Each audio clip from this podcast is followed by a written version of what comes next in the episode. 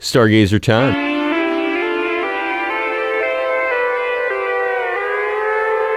Our weekly look into the massive universe around our tiny, very troubled planet.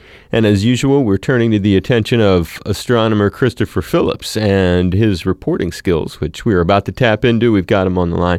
Hey, Chris, welcome back. What do you have in store for us this week? Hey, Dave. It's good to be back.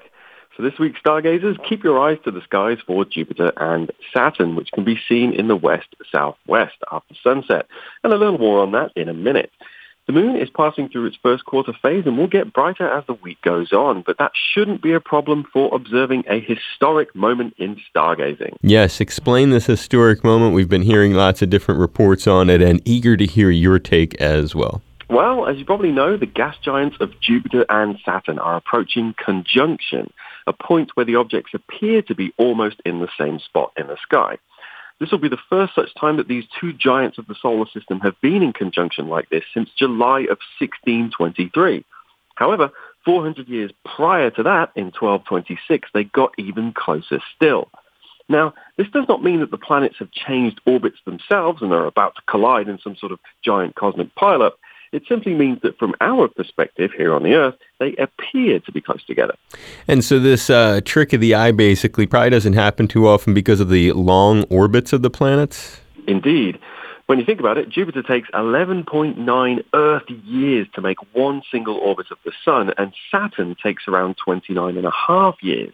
That means that they often spend a lot of the time separated in the night sky and only come together like this every 20 years or so. And so if it happens once every 20 years, I bet there's a pretty simple explanation for why we don't see it that frequently. Well, it's simply because it happens during the day, and so we can't actually see this occur here on the Earth.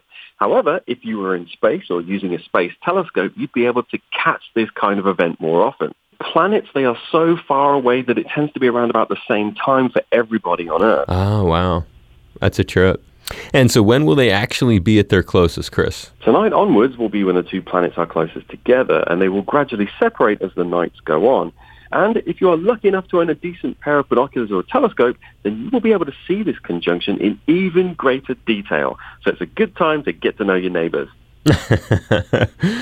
there you go. And uh, Christopher Phillips and a fun, enlightening, and interactive Stargazer report this week. Thank you so much. You are welcome, Dave. And I'm Dave Lawrence. You can find Stargazer at hawaiipublicradio.org.